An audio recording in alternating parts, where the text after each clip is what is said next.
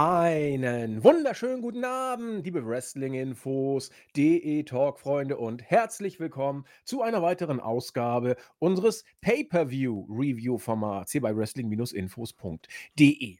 Ja, der Chris und ich, wir haben uns gedacht, wenn wir schon bei der Preview dieses merkwürdige Experiment machen mussten, dass wir da jeder so für uns selbst und vor uns selbst hingebrabbelt haben und das dann zusammengeschnitten haben, da dachten wir ja wenigstens bei der Review müssen wir dann relativ schnell an den Start gehen und diese ja, diese Fehlleistung irgendwie wieder gut machen. Und deswegen haben wir uns gesagt, wir nehmen gleich nach der Show diese Review auf. Der Wochenrückblick, der hoffentlich wieder am Donnerstag erscheinen wird, den wollen wir natürlich trotzdem in Angriff nehmen. Das heißt, das ist jetzt so eine Pay-per-view-Review-Geschichte neben ähm, der Regel oder aus der Reihe. Denkt euch die Formulierung aus, die hier passt.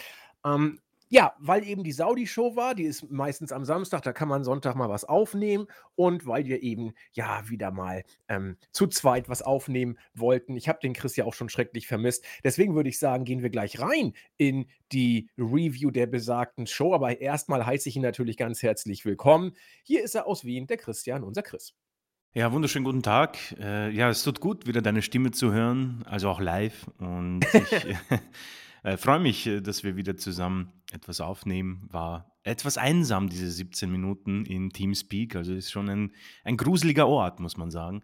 Ähm, ja, es ist wunderschönes Wetter und äh, deswegen freue ich mich umso mehr jetzt mit dir äh, Night of Champions mal äh, Revue passieren zu lassen.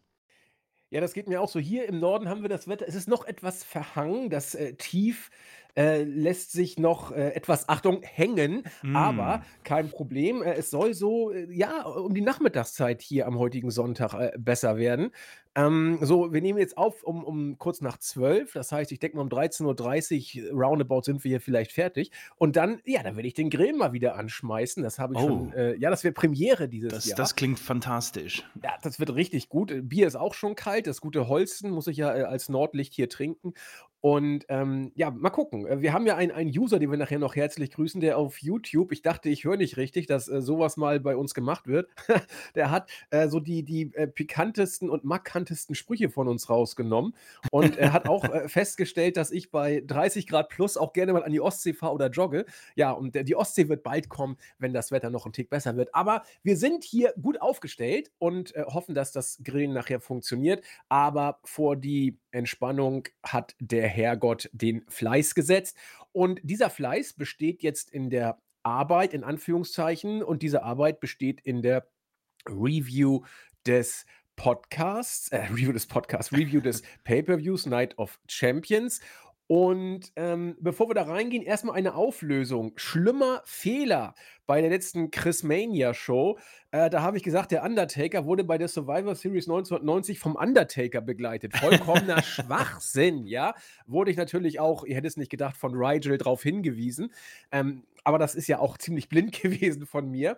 Ähm, und ich selbst hatte es tatsächlich nicht auf dem Schirm. Ich hätte tatsächlich jetzt gesagt, ja, er wurde an den Ring gebracht von äh, Ted DiBiase. Das war natürlich so nicht richtig. Der Million-Dollar-Man ähm, war der Team-Captain des Million-Dollar-Teams und er hat ihn auch angekündigt, aber an den Ring begleitet wurde er. Heutzutage vollkommen bescheuert, wenn man sich das nochmal Revue passieren lässt. Chris, du weißt es mittlerweile, wer es war, oder weißt du es auch noch nicht? Äh, nee, ich weiß es nicht. Es war, haltet euch fest, der Undertaker wurde an den Ring begleitet von dem furchteinflößenden Manager, der lässt einem das Blut in den Adern gefrieren. Brother Love. Man kann es sich nicht vorstellen, dass der Undertaker von Brother Love äh, an den Ring gebracht wurde. Ich noch kurz nachtragen. In der Tat, man hat das aber relativ schnell dann sein lassen mit dem äh, Bruder der Liebe und dann kam dann doch recht flott Paul Bearer. Das sollte kurz nachgetragen werden. Ja, wo wir gerade äh, beim Undertaker sind und dunklen Orten, da gehen wir doch gleich mal schnell zur Saudi-Arabien-Show, Night of Champions. Wir haben es in der Preview angesprochen, was heißt wir, also ich war's. Ähm, Chris hat es in seinem Part nur ganz kurz angedeutet, das langt dann ja auch. Die politischen Hintergründe will ich jetzt auch gar nicht weiter drauf eingehen. Ähm, aber äh, WWE macht hier seiner Rolle als ich glaube, Jens hat's mal so ähnlich bezeichnet, als, äh, Hofnarren oder Pausenclown fürs, äh, Saudi-Regime. So was würden wir hier natürlich nicht sagen, aber andere haben's wohl mal gesagt. Äh, alle Ehre. Ähm, es ist kein Geheimnis, dass die Saudis das Geld hier ausgeben, viel Geld, um sich entsprechend in Szene zu setzen. Das ist kein da muss man auch gar nicht groß nachdenken, ja? Und WWE, ähm, manche auch ich würde das nie sagen, aber manche sagen leicht geheuchelt, predigen in Amerika, äh, Menschenrechte und Frauengleichberechtigung und lassen sich dann, äh, ja, wie soll ich sagen, in, äh, Saudi-Arabien, äh, entsprechend vor den Karren spannen, äh, agieren, sagen böse Zungen, wir nicht, ähm, als Kasper des Zaster und, ähm, ja, äh, glorifizieren und, äh, inszenieren das Regime, wo es nur geht. Da mussten diesmal auch, äh, Worker wie Mustafa Ali und Sami Zayn, äh, so ein bisschen dran glauben. Dazu gehen wir aber später mehr. Ähm, wie schön, dass sie um, äh, die Kaaba heißt das Ding Kaaba, was da in Mekka steht? Jetzt mache ich mich hier richtig, äh, zum Kasper, äh, weil ich sowas nicht weiß, dieses, äh, schwarze Gebäude. Es ist die Kaaba, ja, Gott sei Dank, sonst hätte ich jetzt hier völlig den Glauben an mich selbst verloren. Ja, hat man medienwirksam inszeniert, wie sie da äh, wie zumindest Mustafa Ali da rumgelaufen ist. Ist ja alles auch sehr schön, aber wie gesagt, den Fadenbeigeschmack haben wir oft genug betont. Ich werde auch nicht müde, das immer zu machen. Ähm, ich weiß nicht, Chris, ich will dich da nicht abwürgen. Äh, ich wollte jetzt nicht vom Hundertstel ins Tausendstel kommen, weil es auf YouTube da ja auch eine entsprechende Kritik gab, die mich auch völlig kalt lässt, by the way. Aber ähm, bevor ich jetzt hier fies den Chris übergehe, will ich ihn natürlich dazu auch noch mal ganz kurz zu Wort kommen lassen, ist doch logisch. Äh, vielen Dank. Äh, ja, du, ist die äh, Inszenierung von Saudi-Arabien äh, war entsprechend auch gut, muss ich sagen. Also das Geld, was sie investiert haben, haben sie das bekommen, was versprochen wurde, da werde ich nicht lügen. Das äh, sieht alles natürlich fantastisch aus, ja. Ähm, Beigeschmack ist äh, definitiv dabei, vor allem im Main Event. Äh, da ist sehr viel passiert und hat auch viele ähm, ja, Gefühle in mir ausgelöst. Da bin ich dann gespannt, wie wir das ähm, analysieren. Aber ja, die Hintergründe, glaube ich, sind äh, bekannt und ich finde es auch wichtig, dass wir das immer wieder erwähnen. Das, da werden wir auch nicht damit aufhören.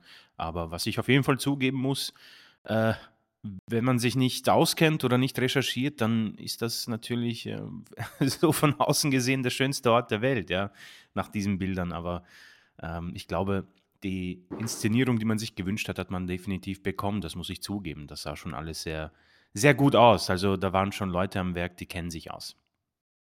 Das hast du sehr schön gesagt. Äh, das ist, äh, auch ein, äh, gutes Wort zur Güte. Da waren auch Leute am Werk, die sich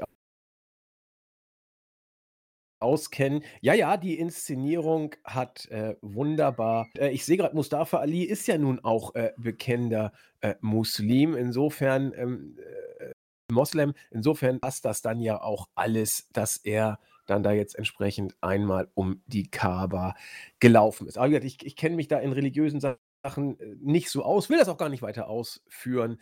Aber Chris hat es, finde ich, sehr schön gesagt, wenn man das so sieht, dann ist Saudi-Arabien der schönste Ort der Welt, den man sich so vorstellen kann. Also wirklich, bessere Bilder kann man wirklich nicht liefern, muss man sagen. Und ähm, ja, da werden andere Sachen nicht so richtig wahrgenommen. Und es ist ja auch herrlich, ne? wie, wie die Inszenierung äh, teilweise auch heute noch, vielleicht sogar heute mehr denn je, äh, Fakten als nebensächlich erscheinen lässt zugleich. Und damit haben Chris und ich hier, denke ich mal, ähm, ja, wir haben es angesprochen, sagen wir es mal so. Okay, gehen wir rein in die Show. Hm. Chris und ich haben uns im Vorfeld überhaupt nicht abgesprochen. Und wir machen es, also ich schlage einfach mal vor, wir machen es diesmal nicht so, dass wir vorab unseren Eindruck darstellen. Er wird, glaube ich, relativ schnell sich rauskristallisieren während der Besprechung der einzelnen Matches. Zumindest ich werde da aus meinem Herzen keine Mördergrube machen. Bin sehr gespannt, wie, wie Chris das dann so wahrgenommen hat. Wir werden das ja dann äh, zwischen den Zeilen während der ähm, Besprechung der einzelnen Matches erkennen. Und das vorweggeschickt, würde ich sagen, gehen wir gleich mal rein in die Show. Und zwar ins erste Match. In der Kickoff-Show haben wir kein Match gehabt. Insofern äh, setzt sich da der Trend fort, was ich auch ehrlich gesagt nachvollziehe. Hm, 1. Match war gleich einer von den Triple Main Events, die, äh, uns angekündigt wurden, nämlich das Match um den Goldenen Trostplei äh, nämlich um die World Heavyweight Championship, das Turnierfinale zwischen Rollins und AJ Styles. Und ich will es mal so sagen, ich habe hatte es war es waren die obligatorischen 20 Minuten, die man hier wohl erwarten durfte. Es war ein grundsolide, hochprofessionell geführtes Wrestling-Match. Das war sauber, da gab es kaum irgendetwas, was, äh, verbotscht gewesen wäre. Es gab auch so 'n kleinen, ähm, Aufreger, dass tatsächlich AJ Styles den Pedigree gegen Rollins mal angesetzt hat. Irgendwie sehen die dann ähm, mehr oder weniger komisch aus, die Pedigrees immer, aber meine Güte, äh, sahen sie denn jemals viel besser aus? Das ist eine andere Frage, die ist auch rhetorisch gemeint. Am Ende bestand für mich die Spannung des Matches wirklich nur in der Frage: Wird Rollins künftig weitere, äh, Captain America-Filme drehen oder nicht? Denn wohl diese Frage war der einzige Faktor, der bei diesem Match den Ausschlag gegeben hat. Offenbar ist Rollins fertig mit Filmdrehen und hat auch alsbald keine weiteren Projekte am Start. Insofern ist das Match jetzt so ausgegangen, wie es ausgegangen ist. Rollins hat den Titel gewonnen, laberte dann nachher noch mit Byron Saxton im Interview dusseliges Zeug von wegen, ja, es, es, es sieht doch gut aus und fühlt sich gut an oder, oder doch nicht Byron, ja, fühlt sich super an im Moment, aber was kommt später? Bla bla bla. Also äh, grundsolides Match. Ich war nicht eine Sekunde drin, habe mich irgendwie immer dabei ertappt, links und rechts irgendwas zu machen, ein bisschen irgendwie im Internet zu googeln oder mit Chris zu schreiben. Nicht über das Match, sondern weil wir die Review aufnehmen wollen. Ähm, ja, also grundsolide, hochprofessionell gefühl, äh, geführtes Match. Irgendwo wohl dreieinhalb Sterne safe. Ich weiß nicht, ob der gute Onkel Dave hier vier raushaut. Ich hoffe nicht. Ähm, aber solide war's. Gut war es deswegen natürlich auch. Aber interessiert hat es mich trotzdem nicht. Deswegen bin ich mal gespannt, wie Chris es wahrgenommen hat. Hui, jetzt wird es schwierig für mich. Äh, das war schon eine astreine Analyse, die, die hätte ich nicht besser liefern können. Ähm, ich fand es interessant, dass sie versucht haben, auch bei der Pressekonferenz und auch bei Raw noch diesen Spannungsfaktor ein bisschen anzufeuern, indem man gesagt hat, ja, Rollins ist jetzt äh, irgendwie bei Captain America und äh, pflegt dann doch nicht das, was er in diesem Sit-Down-Interview mit äh, Corey Graves gepredigt hat, dass er immer da ist. Äh, vielleicht lenkt ihn das ja ab. Und AJ hat auch äh, gesagt, naja, ich bin hier, du nicht.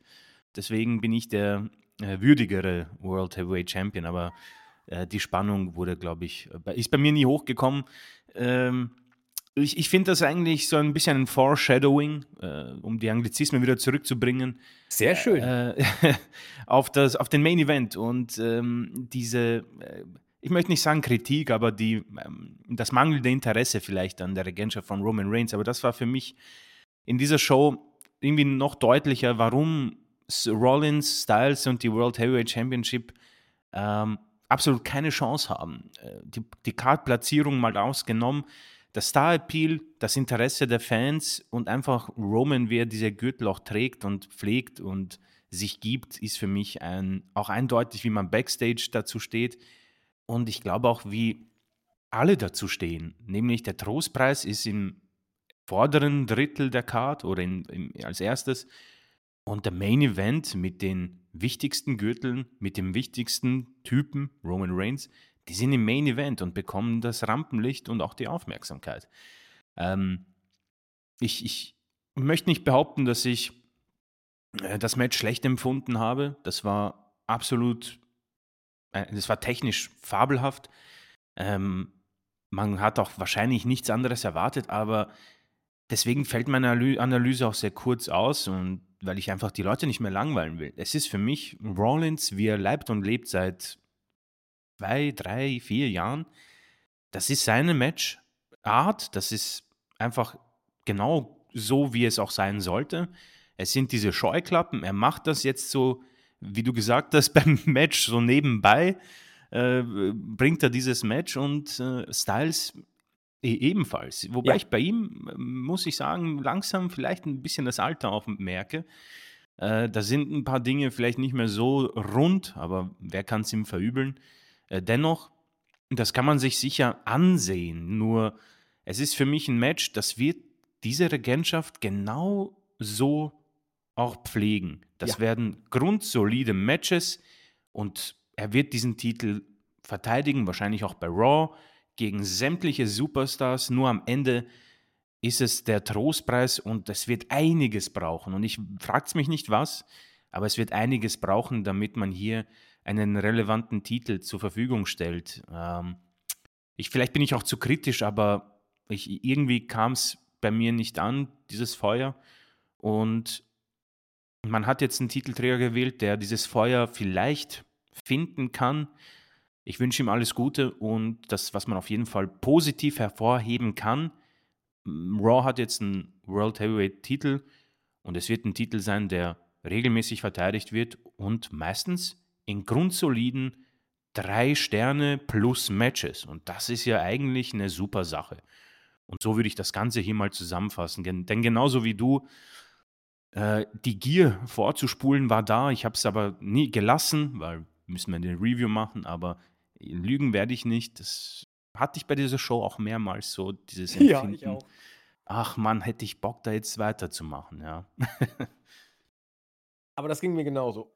Also, es es fing beim ersten Match an, weil man hat schon nach den ersten paar Minuten gesehen, worauf es hier hinauslaufen wird, auf das, äh, WWE Main Event Midcard Match. Ich weiß nicht, ob man dieses Wort versteht. Also, es es soll ein Main Event werden, aber es wird wie ein Midcard Match, äh, von der Relevanz wahrgenommen, wird aber Main Event Zeit bekommen. Das meine ich mit Main Event Midcard Match. Ähm, und du hast es auch sehr schön gesagt, Rollins und Styles sind mittlerweile ähm, auf diesem hochprofessionellen WWE-Niveau angekommen, wo sie Matches einfach runterspulen auf der WWE-Schablone. Es ist hier wieder so gewesen. Ähm, Chris hat gesagt, jetzt hat Raw diesen äh, Main-Title. Für mich fühlt sich das Ding immer noch nicht anders an als US Championship. Sorry, könnt ihr mir auch erzählen, was ihr Mhm. wollt. Da kann Hunter noch so oft in den Ring kommen. Aber alleine wie, wie ähm, und das ist für mich auch einer der großen Fehler, wir haben sie auch schon mal angesprochen, dieser Regentschaft oder dieses Gürtels als solcher. Ähm, Rawlins gewinnt den Titel und er ist für mich seit, wie Chris sagt, seit drei, vier Jahren ist er Rawlins, der irgendwo im, im, im luftleeren Raum rumdümpelt, in Anführungszeichen. Ich, ich weiß nicht, ob er Face oder Heel sein soll. Ich weiß nicht, ob er weiß, was er sein soll, außer dumm rumlachen und merkwürdige komische Outfits von seiner Frau klauen. Ist da nicht viel gewesen. Ähm, positiv an Rawlins ist, wenn, wenn er seine Karriere irgendwann beenden wird, sage ich jetzt schon voraus, wie man über ihn äh, reden wird. Man wird über ihn als den Worker reden, der über Jahre lang auf allerhöchstem Niveau performt hat. Und da gibt es Mhm. auch nichts gegen zu sagen. Also das stimmt auch. Aber er hängt trotzdem storyline-mäßig vollkommen in der Luft. Und als er den Titel dann hatte, fiel ihm nur ein zu sagen, ja, es fühlt sich gut an, mal wieder äh, Gold um die Hüften zu haben. Das letzte Mal war vor vier Jahren. Jetzt freue ich mich. Geile Geschichte, ja. Also, äh, das ist doch mal richtig äh, random rübergebracht. Und wenn du das mit Edge gemacht hättest, da hättest du diese schöne Finalgeschichte haben können. Jedes Match kann das letzte sein. Edge hat vor dem Match gesagt, er will diesen Titel unbedingt und eine Promo reicht und ich habe es ihm geglaubt. Ähm, ja, jetzt haben wir Mr. 0815 in Anführungszeichen. Großartiger Wrestler, auch echt gutes Charisma, aber katastrophal eingesetzt und booking-technisch seit Jahren zwischen Baum und Borke. Ähm, damit äh, ich dem guten Chris hier nicht immer so die Paraden klau, würde ich sagen, drehen wir es heute einfach mal um. Chris, wenn du magst, kannst du die äh, Matches äh, zuerst mal analysieren und ich gehe dann meinen Senf dazu. Ähm, Aber wir können uns abwechseln. wir können uns abwechseln. Ja. dann, dann mach du mal jetzt das nächste. Viel Spaß. ja, vielen Dank. Äh, Trish Stratus gegen Becky Lynch. Äh, nach, äh, es waren, hätte ich nicht gedacht, also 15 Minuten Match. Und Trish hat danach gewonnen äh, nach einem Eingriff von Zoe Stark, dem neuesten oder der neuesten, äh, mit des neuesten, neuesten Mitglieds beim Raw Roster. Und es war für mich ein Match, das ich genauso erwartet habe. Ein paar Schwierigkeiten für Trish, glaube ich, dieses Tempo zu gehen und Becky Lynch wurde für mich ein bisschen da mitgerissen, leider. Ähm, es war länger als gedacht. Das Positive daran ist, dass man Zoe Stark hier nutzt, um oder Trish Stratus nutzt, um Zoe Stark ein bisschen Rampenlicht zu geben. Das ist für mich nicht, so nicht wirklich so schlecht. Äh, sie hat die ersten Matches bei Raw gewonnen und bevor man irgendwie nichts mehr mit ihr macht, versucht man es eben vielleicht durch, diesen, durch diese Legende, sie auf ein neues Niveau zu, zu heben. Ich bin noch immer skeptisch, aber ähm, es ist immerhin ein Versuch. Für Becky auch oft schon angesprochen, deswegen wird das auch wieder eine Kurzanalyse. Äh, es ist für mich die falsche Fehde. Es ist eine Fehde, die sie mit runterzieht. Und Trish, habe ich in der kurzen Preview von mir auch schon angesprochen, das ist rundum leider zu wenig. Also ich habe ihre komplette Karriere verpasst, ja. Ähm, diese Schnipsel, die man so sieht, vor allem in der Attitude-Ära, ähm, zeigen wohl, dass sie ein großer Star war, mehrere Regentschaften und einen Hall of Fame-Status, wohl verdient. Aber ich finde, promotechnisch ist das eine Katastrophe und in Ring ist es einfach, glaube ich, tatsächlich die passend zu der Zeit, wo sie damals in ihrer Prime war. Und das ist einfach nicht mehr äh, die regelkonform oder es ist einfach nicht mehr die Gegenwart. Das Women's Wrestling ist im Moment wirklich ähm, auf einem sehr hohen Niveau und ich befürchte, dass Becky dieses Niveau mit ihr nicht gehen konnte, sondern mitgerissen wurde. Deswegen äh, für mich ein okay Match. Es ging sicherlich für mich sieben, acht Minuten zu lang. Ähm, positiv war tatsächlich dann der Eingriff von Zoe Stark, einfach ein Versuch. Ich finde die gar nicht mal so schlecht im Ring und äh, wenn sie durch Trish vielleicht ein ja, Momentum bekommen kann, umso besser. Die Fehde wird weitergehen, leider. Ähm, ich möchte auch keine Trish-Fans irgendwie beleidigen, aber für mich ähm, ist es für sie einfach nicht mehr. Ähm, das ist, die Zeiten sind vorbei und Becky müsste ganz woanders sein und wird von ihr mitgezogen und das ist sehr, sehr schade, denn ich vermisse Big Time Backs äh, und das hier ist weit, weit weg davon. Ja, geht mir über weite Strecken auch so. Was mir aufgefallen ist bei der Entrance, ähm, dass äh, Becky offensichtlich wieder bei Uma Thurman und Kill Bill geklaut hat. Macht sie ja ganz gerne mal und finde ich irgendwie ganz süß. Es steht ihr auch tatsächlich. Äh, das Match selbst, hast du sehr schön gesagt, war eigentlich äh, doppelt zu lang, in Anführungszeichen. Also, äh, sie ich habe in der Vorschau gesagt, 7, 8, 9 Minuten wäre wohl okay und habe befürchtet, vielleicht streckt man es auch und man hat sich für das Strecken entschieden was ich, wenn man sich spätere Matches auch dann jetzt zu Gemüte führt, auch verstehen kann. Dann musste man irgendwo ein bisschen was rausziehen. Andererseits, ehrlich gesagt, nö, hätte man nicht gemusst, denn die Show ging äh, 3 Stunden 17 und hätte auch kein Problem gehabt, wenn sie drei Stunden gegangen wäre. Also ganz im Gegenteil.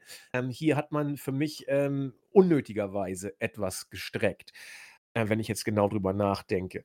Das Match, du hast gesagt, es war okay. Also Trish hat gezeigt, dass sie also, sie sie kann mitgehen, ohne mitgehen zu können. Ich weiß nicht, ob man mich versteht, was ich damit meine. Also, sie ist nicht mehr äh, hatte ich auch in der Preview gesagt, sagen wir auch schon lange, sie ist nicht auf dem Level, dass sie hier, äh, Top of the Pops da noch, äh, mitgehen kann, aber sie kann Matches eben immer noch, äh, ja, begleiten in Anführungszeichen. Gerade wenn man sich ihr Alter anguckt. Also, 47, 48 Jahre, ähm, das ist ja nur auch kein Pappenstiel, gerade wenn du, äh, nicht regular dabei warst und immer oder vielleicht gerade deswegen, weil du nicht regular dabei warst, aber du hast eben Ringrost, du musst langsam wieder reinkommen, du musst die, äh, Matches wieder mit Be mit Bedacht auswählen und natürlich bist du eben auch keine 20 mehr. Das mag alles mit reinspielen und wenn du das alles siehst, ist es okay, aber es ist eben auch nicht mehr als okay. Und wenn du Becky jetzt erstmal ein bisschen das ist vielleicht auch ein bisschen das Motto, wenn man die wrestlerische Seite sieht, des Pay-per-Views. Wenn du Becky so ein bisschen aus dem Hauptgeschehen raushalten willst und sie trotzdem beschäftigen willst, dann mag das hier eine Fehde sein, die okay ist. Natürlich macht man das mit Reigns und Cody deutlich eleganter und auf einem viel höheren Niveau, sie quasi voneinander und aus den höchsten Regentschaften oder aus den höchsten Titelkämpfen rauszuhalten. Ähm, das machst du mit Becky eben auch aber auf einer ungleich kleineren Flamme. Und letzten Endes habe ich das Gefühl, da werden wir im Laufe der Show auch noch eingehen, ist es derzeit eh völlig egal, was bei den Mädels passiert, denn da ist eine Sache passiert, über die ich gar nicht wirklich hinwegkomme, je länger ich drüber nachdenke. Äh, so dass es eigentlich egal ist, wen du mit wem beschäftigst, weil äh, man kann in Saudi-Arabien auch mal irgendwelches Booking dusselig über den Haufen werfen. Und darüber sprechen wir dann beim äh, einem anderen Frauenmatch, will ich mal sagen. Aber äh, was das Match und die Qualität des Matches angeht, bin ich vollkommen bei Chris. Das hätte alles tausendmal schlechter sein können. Gut war es trotzdem nicht. Und äh, deswegen sind wir hier so im Mittelbereich. Ganz okay, wie Chris sagte. Storyline wird weitergehen. offensichtlich hält man bei WWE noch viel von der guten Trish. Äh, fand ich ganz interessant, was unser Travis hier im Chat sehr schön äh, im, im Live-Bericht geschrieben hat. Ein Videoeinspieler über Mustafa Ali zeigt, was dieser in Saudi-Arabien in den letzten Tagen so alles erlebt hat. Wie zum Beispiel die Kaaba besucht und an verschiedenen, teilweise religiösen Veranstaltungen teilgenommen. Ja, das äh, geht so in die Richtung, die wir eingangs dargestellt haben. Es ist alles sehr schön in Saudi-Arabien. Ja, drittes Match. Ich bin wieder dran. Äh, Gunther gegen Mustafa Ali. So, schon bei der Entrance dachte ich, guten Appetit. Also, äh, Mustafa Ali kommt rein mit diesem interessanten, ich sag's mal bewusst äh, neutral, Hut auf. Da gibt es auch bestimmt tausend Fachworte. Ich, ich äh, kenne sie natürlich nicht, aber mit diesem Hut kam er da rein. Diese, äh, ich muss jetzt gleich mal nachgoogeln, wenn Chris da ist, wie, wie dieses Fachwort da heißt, was, was man in Saudi-Arabien da an, an jeder Ecke als äh, ähm, männlicher Vertreter zumindest aufhat. Kam er eben rein, äh, hat gut trainiert, muss man sagen, war körperlich in Topform, sah körperlich super aus äh, und hat dann da versucht, äh, die saudischen Fans außer Rand und Band zu bringen. Es ist, sag ich mal, so semi gelungen. Natürlich hat er Reaktionen bekommen, aber ähm, ja, es wirkte dann doch alles äh, eher gewollt als gekonnt. Gunther wurde anmoderiert, wieder von Ludwig Kaiser. Großartig. Der Mann ist einfach klasse. Ludwig Kaiser muss man immer wieder, finde ich zumindest, betonen. Und ja, dann kam er. Match war hier auf der Länge, die ich eher für Trish und Becky erhofft hätte, war aber hier in Ordnung, finde ich. Denn auch wie man es erzählt hat, war für mich völlig in Ordnung. Mustafa Ali, der Underdog, wurde auch tausendmal erzählt, mehr Underdog als Ali geht nicht, ist okay, haben wir verstanden. Und äh, man hat ihm ein bisschen was gegeben, aber dann wurde Gunther irgendwie böse, hat äh, kurzen Prozess gemacht und nach der Powerbomb war es dann auch relativ schnell vorbei. Gunther hat auch gleich vor dem Three-Count schon den, den, den, das Cover unterbrochen, mehr oder weniger, wurde trotzdem durchgezählt, weil alles eben schon mehr oder weniger erledigt war. Ja, äh, war okay. Gunther war auf der Karte, das ist schon mal gut. Er hat gewonnen, das ist auch gut. Er hat letzten Endes deutlich gewonnen, das war wichtig. Wenn er ernst macht, dann darf da kein, ähm, kein Widerspruch im Raum stehen bleiben. So war es letzten Endes auch. Äh, und deswegen war das Match das, was es war. Es musste auf die Karte, es war ein Füller-Match. Man hat solide gelöst. Gunther geht raus, Gunther geht weiter. Ja, Ende aus Nikolaus. Chris. Ja, ich finde es richtig und äh, auch sehr gut, wie Gunther dargestellt wird. Das gefällt mir. Ähm, ich glaube, wir haben, oder ich habe oftmals darüber gesprochen, dass ich einfach diese, diesen Titel und diesen Mann auf den Card sehen möchte. Ja? Das Roster ist voll äh, mit Leuten wie Mustafa Ali. Man hat ihn herausgepickt, um jemanden zu haben für die Crowd. Ja? Mansur steht wohl nicht mehr zur Verfügung. Ähm, der ist jetzt Male Model. Ja, der ist jetzt Maximum Male Model mit Otis, ja. Ähm, und in, insofern ist die Paarung eigentlich vollkommen in Ordnung und alles daran ist eigentlich eine runde Sache. Also ich bin ein großer Fan von solchen Dingen. Äh, kommen wir auch später dazu. Äh, hat mir nochmals ähnlich gut gefallen.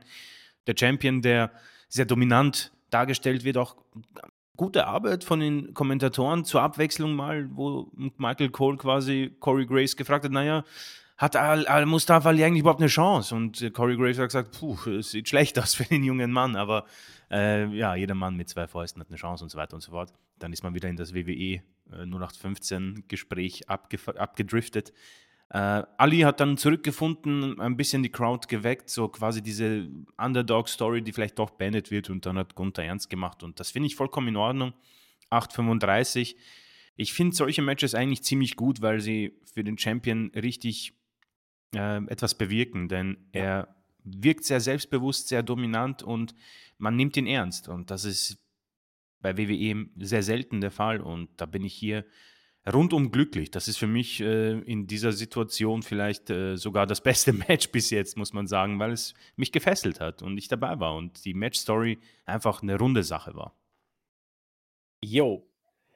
Ja, ähm, mehr gibt es dazu nicht zu sagen. Also kurze Matches können eben auch ihr Gutes tun oder halbwegs kurze Matches. Und ähm, Gunther hat das hier gemacht. Und er ist, es ist mir, kommen wir her noch drauf, ist mir beim Match Cody gegen Brock aufgefallen. Es wird mir immer deutlicher, wenn ich Brock sehe oder wenn ich Matches sehe, wo Brock drin ist, dann will ich diese Matches sehen. Mhm. Brock hat dieses gewisse Etwas. Und bei, bei Gunther kann man mit dieser Art des Bookings in eine ähnliche Richtung kommen. Wie Chris sagte, er will Gunther auf der Matchcard sehen. Und wenn du ihn weiter ähnlich darstellst, ähm, dann könnte Gunther so, ich will nicht sagen, er wird auf Brocks Level kommen. Das wird ein verdammt weiter Weg. Und man sollte die beiden auch nicht vergleichen. Aber äh, er- er könnte eine Card eben interessanter machen, wenn er drauf ist, weil man ihn einfach sehen möchte. Und da ist das Booking bisher, bin ich vollkommen bei Chris, richtig gut. Ja, Backstage fand ich ein sehr interessantes Segment. Äh, Sami Zayn und Kevin Owens. Owens äh, endlich wieder mal äh, leidenschaftlich, äh, labert Mhm. auf äh, Sami Zayn ein und sagt, ja, ich weiß, du denkst immer nur an Reigns und äh, hast ihn im Kopf und so weiter und wie soll man ihn schlagen, aber ist scheißegal, heute machen wir ihn fertig. Zayn großartig mit seinem Gesichtsausdruck, Owens großartig, also ähm, das war einfach gut. Und äh, ja, Chris, das vierte Match, das kriegst du, das ist ja ein spannendes Match. Äh, genau, also Raw Women's Championship. Ja, Bianca Belair gegen Asuka. Äh, Im Vorfeld hatte ich überhaupt keine Lust auf dieses Match und das hat sich beim Event auch nicht verändert. Wollte ich gerade sagen, jetzt bin ich mal gespannt, wie du die Kurve kriegst. es hat sich nicht verändert, ich muss zugeben, meine, meine Lieben.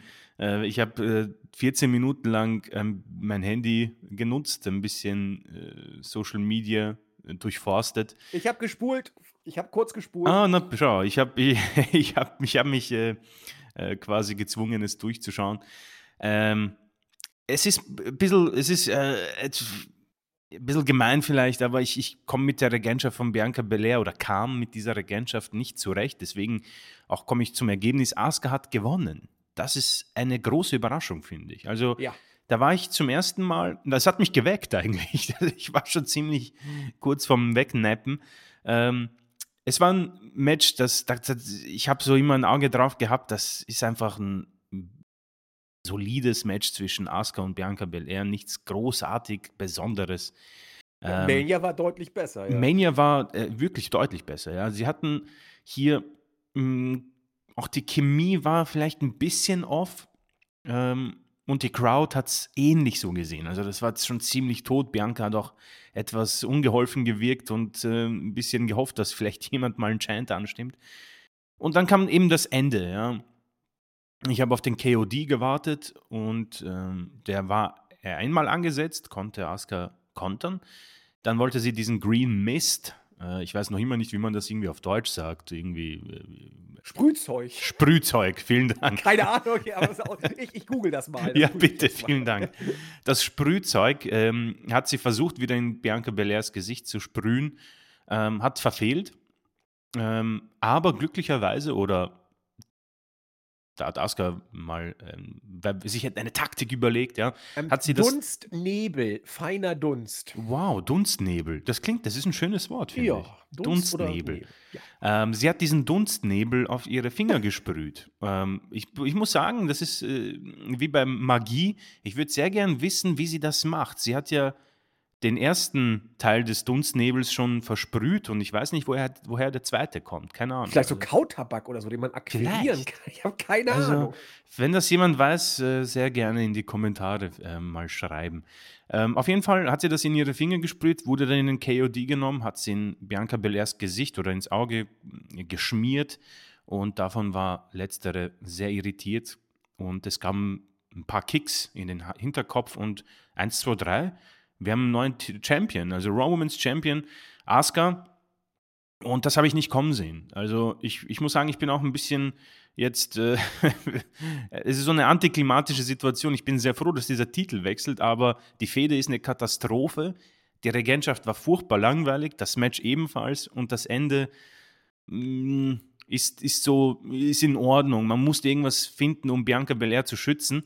Aber für mich eine sehr interessante, ähm, ein sehr interessanter Titelwechsel, wo ich mir denke, okay, warum wurde diese Entscheidung jetzt gefällt? Also das würde, ich mich, würde mich sehr interessieren. Ist man ähnlich wie wir? ich meine, ich möchte uns nicht als die Allwissenden hier darstellen, aber hat man sich gedacht, ja, das führt zu nichts. Ja, sie überstrahlt alles und jeden. Sie ist so stark wie John Cena in seiner Prime.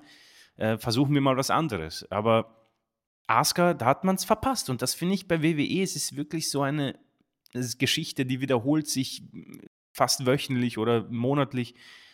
Asuka nach ihrer Rückkehr war für mich richtig stark. Und dann hat man diese dämliche, blöde Feder gewählt mit Bianca, wo sie herumtanzt und äh, den Titel irgendwie so stehlen möchte.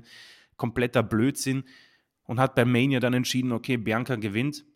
Dann hat es Bianca etwas mit Io Sky zu tun, also Asuka war komplett weg und jetzt äh, spricht man von einer neuen Asuka. Ich so, da ist nichts Neues, das ist die, die zurückgekehrt ist. Was, was genau wollt sie mir erzählen? Also insofern irgendwie blöd, dass man jetzt den Titelwechsel gewählt hat, aber insgeheim freut es mich, denn ein bisschen Abwechslung braucht man. Ich habe so ein Gefühl, man wird Bianca diesen Titel relativ schnell zurückgeben. Hoffe es nicht, denn je länger sie in ihrer ähm, Außenseite, nicht Außenseite, sondern äh, in der Rolle der Jägerin ist, ja, jetzt habe ich es gefunden, da ist sie am besten. Das hat mir sehr gut gefallen, auch in ihrer Jagd nach Becky Lynch. Da hat sie sich durch das Roster gekämpft und dann bei Mania dieses tolle Match abgeliefert. Das ist meine Meinung zu Bianca. Zu Asuka. Äh, ich gönne sie, irgendwie mag ich sie. Du, hast, du betitelst sie mal so als Kämpferin, die sich durch jeden Dreck des Bookings zurückkämpft und ähm, ich, es sei ihr vergönnt, ja. Soll sie diesen Titel halten? Im Ring ist sie noch immer sehr gut, auch mit 41. Und weiß nicht, einfach ein paar Titelverteidigungen würde ich mir wünschen. Äh, glaube aber tatsächlich, dass man hier vielleicht sogar bei Money in the Bank wieder den Titel wechseln lässt, einfach um, ja, vielleicht Bianca ein paar mehr Titelregentschaften zu geben, keine Ahnung. Also mein Fazit, unfassbar interessant, war ich doch schon überrascht, nicht geschockt, aber überrascht. Das hat mich irgendwie so kalt erwischt. Habe ich mein Handy auch dann entsprechend weggelegt.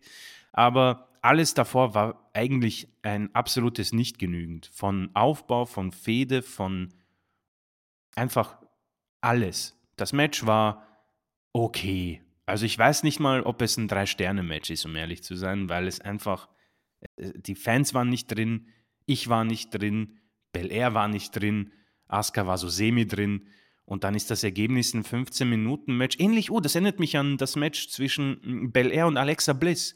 Ich weiß nicht, ja, wann das war. Ja. 1A, das gleiche Match, total langweilig. Am Ende hat Alexa verloren. Hier hat man jetzt den Titelwechsel gewählt und das macht das dann vielleicht den kleinen Punkt besser und deswegen kann man vielleicht sogar drei Sterne zücken. Aber ähm, ein Match, das unfassbar langweilig war, aber trotzdem viel Möglichkeiten für eine Analyse bietet. Aber das ist mein Fazit.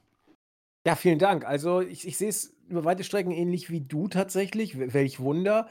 Ähm, das Match war zu lang. Das Match Oh war ja. die die Fans waren nicht drin. Das muss nicht immer ein Indikator für die Qualität des Matches sein, Gerade in Saudi-Arabien nicht zwingend.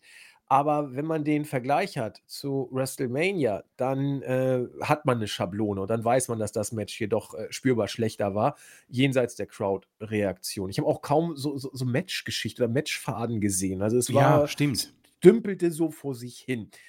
Hm, trotzdem war war es solide geführt und, ähm, irgendwo so 2, 3/4, 3 3 1/4 wird schon kritisch, denke ich mal. Aber so in dem Level werden wir uns bewegen. Also auch hier keine Katastrophe, das kann man schon sagen. Ähm, Storyline-mäßig muss man oder falsch, Storyline-mäßig, Titelwechselmäßig wird man sagen, mehr random geht eigentlich nicht als dieser Titelwechsel. Gerade wenn du bedenkst, dass sie bei WrestleMania bereits ein Match hatten.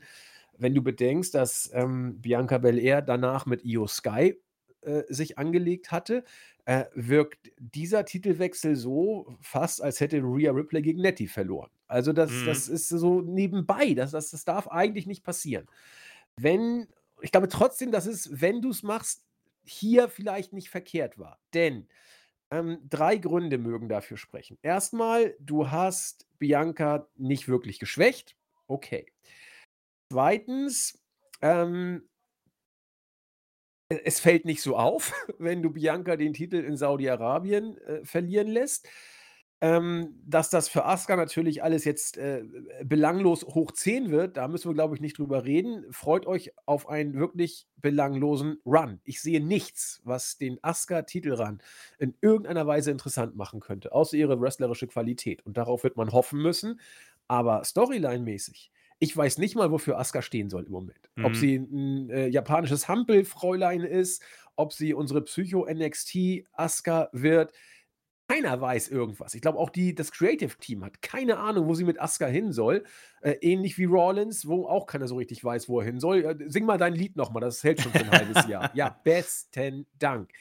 Ähm, aber der 3. Punkt, warum ich's vielleicht für nachvollziehbar erachte, hier den Titel wechseln zu lassen, ist der, dass man angeblich überlegt, äh, Bianca Belair Richtung Heel zu turnen.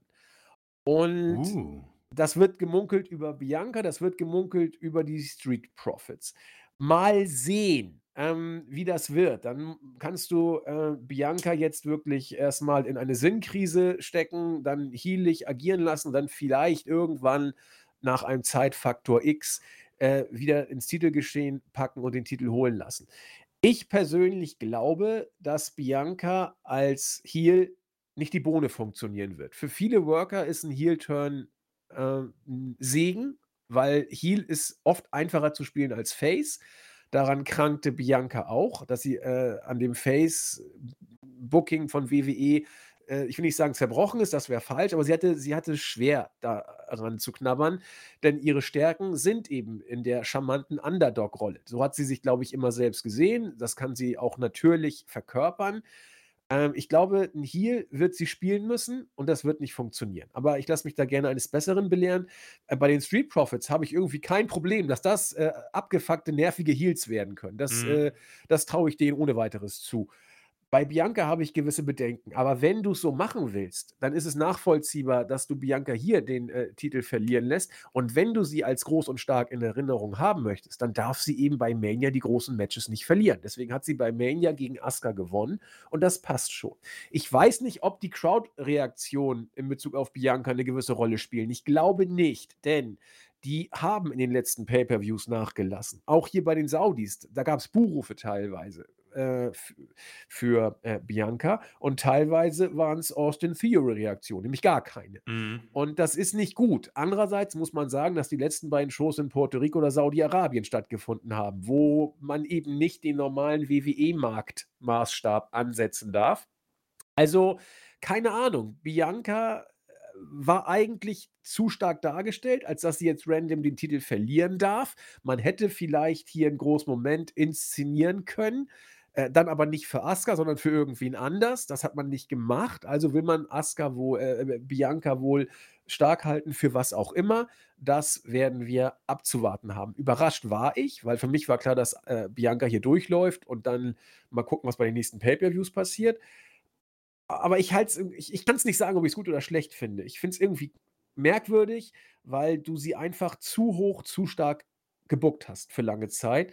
Und das wirkt ja, als ob 'ne Seifenblase zerplatzt ist, die einfach zu groß gewachsen ist. Keine Ahnung. Wir werden's abzuwarten haben, aber ein Überraschungsmoment, da bin ich bei Chris, haben wir auf jeden Fall. 5. Match. SmackDown Women's Championship Match, Rhea Ripley gegen Nettie. Und Gott sei Dank ist es so über die Bühne gegangen, wie's über die Bühne gegangen ist. Ich wollte, ich habe es in der Preview gesagt, unbedingt ein Squash. Chris und ich wollten eigentlich schon bei der Puerto Rico Show bei Backlash ein Squash. Das ging aus, äh, Hometown-Hero-Gründen nicht. Wir haben's eingesehen. Es hat, äh es hat gepasst. Ähm, hier hat man wirklich also, ähnlich wie bei Gunther auch, Gunther gegen Ali. Ich glaube, Chris hat es vorhin schon leicht angedeutet, dass so eine ähnliche Schablone noch mal kam. Mhm. Man hat's hier wieder gemacht und wie ich finde, sogar noch deutlicher, noch besser und noch krasser. Alles hat hier gestimmt. Beim Entrance hat alles gepasst. Ich habe mich gefragt: „Kommt Dominik mis mit raus?“ Ja, er kam und es war richtig. Ähm, alles an Rhea wirkte Superstar. Die Crowd wusste mit ihr nicht so richtig was anzufangen, aber alles passte. Ich liebe es, wenn sie Dominik vorm Match irgendwas ins Ohr flüstert. Er grinst mal blöd, mal noch blöder vor sich hin danach. Und, äh, die Interaktion mit den beiden ist super. Rhea, äh, guckt ihn richtig gut an, wie so 'n 'ne Mischung aus Mutter, die ihren Sohn beschützt und Lehrerin, die ihren den Schüler verführen will. Keine Ahnung, sucht euch da die Vibes aus. Auf jeden Fall ist das, was sie da verkörpern, großartig. Ähm, Rhea hat kurz kürzesten Prozess gemacht mit Nettie. Völlig richtig, auch wie man's gemacht hat. Dass, äh, Dominik zuerst für die erste Ablenkung gesorgt hat, Nettie mit ihren 100 Jahren, die sie im Geschäft ist, so blöd ist und darauf auch noch äh, reinfällt und dann abgefertigt wurde. Und zwar in 0, nix von Rhea Ripley. Alles gut. Was man vielleicht hätte überlegen können, ob Dominik dann äh, Rhea nach dem Match anspringen muss und sie ihn dann festhält und trägt. Geschmackssache. Ich fand es nicht so zwingend notwendig, aber hat jetzt auch nicht wirklich gestört. Äh, ich habe mich einfach nur daran gefreut, dass man Nettie hier wirklich, und dafür war Nettie auch genau die richtige, dass man Nettie hier zerstört hat. Das war für Bianca wichtig. Äh, äh, für Bianca, das war für Rhea wichtig. Sie sieht absolut wie ein Superstar aus, wird Gott sei Dank auch so gebuckt im Moment. Und deswegen habe ich hier nur positive Worte für ein kurzes und gut inszeniertes Match. Perfekt, perfekt, perfekt. Das ist wirklich großartig gemacht. Ich bin so glücklich, wie sie das gemacht haben und muss vielleicht so äh, zwei Entschuldigungen Richtung WWE blasen. Äh, bei Puerto Rico habe ich schon dieses Squash verlangt, aber es war richtig, da ein Match draus zu machen. Äh, das war nämlich ziemlich cool und die ganze Geschichte rund um Selina Vega hat man richtig entschieden. Hier habe ich auch skeptisch reingeblickt, als man Natalia gewählt hat ähm, und man hat es perfekt gemacht. Also du hast schon erwähnt, ich muss sagen, diese Entrance von Rhea, ähm, ich kaufe das. Ich, ich, ich finde das richtig gut mit beiden. Dominik hast du schon angesprochen. Und Natalia, ich finde es auch mal gut, dass ein Face irgendwie dämlich auf solche Sachen reinfällt und nicht nur der Heel. Und kurzer Prozess, perfekt. Und sie den dann perfekt noch den Face auslachen. Äh, dass man dort vielleicht mit Rhea nichts anfangen kann, ist für mich jetzt wenig überraschend. Ich glaube, dass sie so gar nicht in diese Kultur reinpasst alles okay. Ähm, man hat diese zwei Sachen schon mal sehr gut gemacht, ja, Puerto Rico und jetzt Saudi-Arabien. Ich hoffe, dass man die, dass das nicht nur Zufälle waren bei WWE und man in Rhea, Ripley wirklich das erkennt, was, was sie hat, nämlich immens Potenzial. Also, wenn ich mich dann zurückerinnere an Wargames, als sie da noch bei NXT war, Gott im Himmel war sie, war sie schwach gebuckt. Das war eine ganz, ganz schlimme Zeit diese Wiedergeburt ist äh, fantastisch und freut mich sehr, weil es macht richtig Spaß. Sie ist ein großer Lichtfaktor bei Raw zurzeit, überstrahlt alle anderen Mitglieder des Judgment Day. Dominik nicht unbedingt, aber ähm, die beiden ergänzen sich so fabelhaft. Es ist eine richtig gute Symbiose und äh, ich, ich bin einfach sehr glücklich, dass man das hier mit einem Squash erledigt hat. Fantastisch gebuckt, muss ich sagen. Also große, große Pluspunkte allein für dieses Match. Und da sieht man, dass man mit wenig Zeit viel richtig machen kann, sowohl bei Gunther als auch bei Rhea Ripley. Manchmal ist weniger mehr. Das äh, kann man hier tatsächlich äh, vielleicht so stehen lassen. Ähm, ja, Chris, du bist dann schon mit dem nächsten Match dran. Äh, stimmt, ja. Ähm, der, das zweite von drei Main Events, äh, Brock Lesnar gegen Cody Rhodes, äh, von dir schon angesprochen und ich muss es halt nochmal erwähnen, weil ich bin ein großer Brock Lesnar Fanboy. Die ersten Takte von Lesners Theme, Mann, Alter, keine Chance, dass ich mein Handy nehme. Er ist unglaublich, finde ich. Also, ja. Äh, oftmals schon auch von mir erwähnt, der hat Bock, der ist fit, er trainiert, weil er Bock hat, glaube ich. Er ist unglaublich intensiv, wie er reinkommt. Für mich ein, ein, einer wirklich der besten aller Zeiten, ähm, wie er das macht. Und er wird immer interessanter. Er wird, Ja. Je älter er wird, je näher es zum Ende geht, desto größer strahlt oder desto heller strahlt sein Stern. Ja. Ich bin auch froh, dass, dass man irgendwie backstage sich dazu geeinigt hat, ihn auch zu lassen. Denn dieses Gimmick mit Paul Heyman, Mann, das war schon zu den letzten beiden Jahren richtig mühsam. Das war schon sehr langweilig und hat ihn auch sehr langweilig gemacht. Ja. Und diese ja, Neugeburt, Reinkarnation von Brock, sei es ein Face, der sich gegen Roman Reigns stemmt, oder sei es dieser äh, heelige Cowboy, äh, der ja, Cody Rhodes fertig machen will. Und da komme ich auch schon zum Match. Äh, ich bin mir nicht sicher, wie ich es analysieren soll. Ich weiß nicht, ob mir die Match-Geschichte hm, so gefallen hat. Ich bin kein Fan von diesen ähm, Superhelden-Darstellung à la Cody Rhodes. Der kommt mit einem gebrochenen Arm hin, überlebt fünf Minuten Kimura-Lock, äh, wo manche nicht mal eine Sekunde überleben. Das weiß ich nicht, ob mir das so gut gefällt. Passt aber natürlich perfekt in das Booking seit Tag 1 für Cody Rhodes. Ja? Äh, man muss schon sagen, der, der kommt hier raus wie ein absoluter wahnsinniger Superheld, der fast nicht zu zerstören ist. Äh, sehr intensiv, wie man es kennt, Brock Lesnar mit seinen Suplexen. Und dann hat man auch richtigerweise äh, die, diese Schiene benutzt. Die, das wurde schon am Anfang des Matches von Michael Cole auch als Titanium-Schiene beschrieben. Da habe ich gewusst, gut, wir wissen, was passieren wird. Und Rhodes hat sie natürlich eingesetzt, um Lesnar ein bisschen ja, von den Beinen zu bekommen. Der hat das auch wieder fabelhaft gesellt. Also ich muss sagen, es ist unglaublich. Der Mann schwitzt halt schnell und wirkt dann auch sehr bald erschöpft, aber dieses Selling nach diesen Schlägen und auch nach dem Kimura-Lock, ja, weil er muss ja selbst auch immer Kraft benutzen und den anziehen. Und als er losgelassen hat nach diesen zwei, drei Minuten im Kimura-Lock, ist er erstmal auch von den Beinen gefallen. Das ist für mich einfach so die Nuancen, die Kleinigkeiten, die mir sehr gut gefallen. Äh, dennoch bin ich nicht ganz zufrieden. Es hätte für mich schneller und noch deutlicher sein müssen. Ja. Weil Mann, der, der, hat einen gebrochenen Arm, Leute. Es ist Brock Lesnar. Ja? Das finde ich nicht so gut, habe ich nicht, hat mir nicht gefallen. Ähm, und es hat Cody auch nicht geschadet. Mein Gott, du, dein, dein, Arm ist gebrochen, verlierst halt nach fünf Minuten gegen Brock Lesnar. Ähm, man hat auch ihn nicht aufgeben lassen. Ähm, und er ist dann, ja, hat das Bewusstsein verloren. Also als wahrer Krieger ist er vom Platz gegangen. Ähm, das wird auch weitergehen, denke ich mal. Man wird das vielleicht bis zum SummerSlam strecken. Man hat das 1 zu 1. Lesnar wird wahrscheinlich die Gesamtfehde verlieren, um Cody wieder auf den Weg zu bringen.